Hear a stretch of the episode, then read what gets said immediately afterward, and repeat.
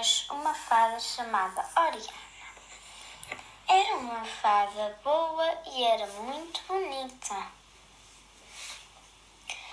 Vivia livre, alegre e feliz, dançando nos campos, nos montes, nos bosques, nos jardins e nas praias. Um dia, a rainha das fadas chamou-a e disse: Oriana, vem comigo. E voaram as duas por cima de planícies, lagos e montanhas, até chegarem a um país onde havia uma grande floresta. Oriana, disse a rainha das fadas, entregue-te esta floresta.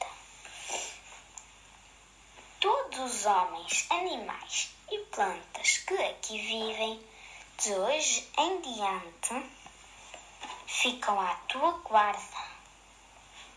Tu és a fada desta floresta.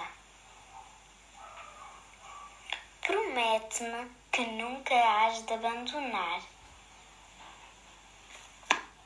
Oriana disse: Prometo.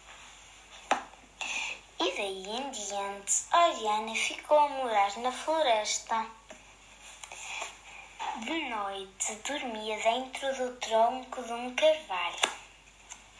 De manhã acordava muito cedo, acordava ainda antes das flores e dos pássaros. O seu relógio era o primeiro raio de sol, porque tinha muito que fazer. Na floresta todos precisavam dela. Era ela que prevenia os coelhos e os veados da chegada dos caçadores.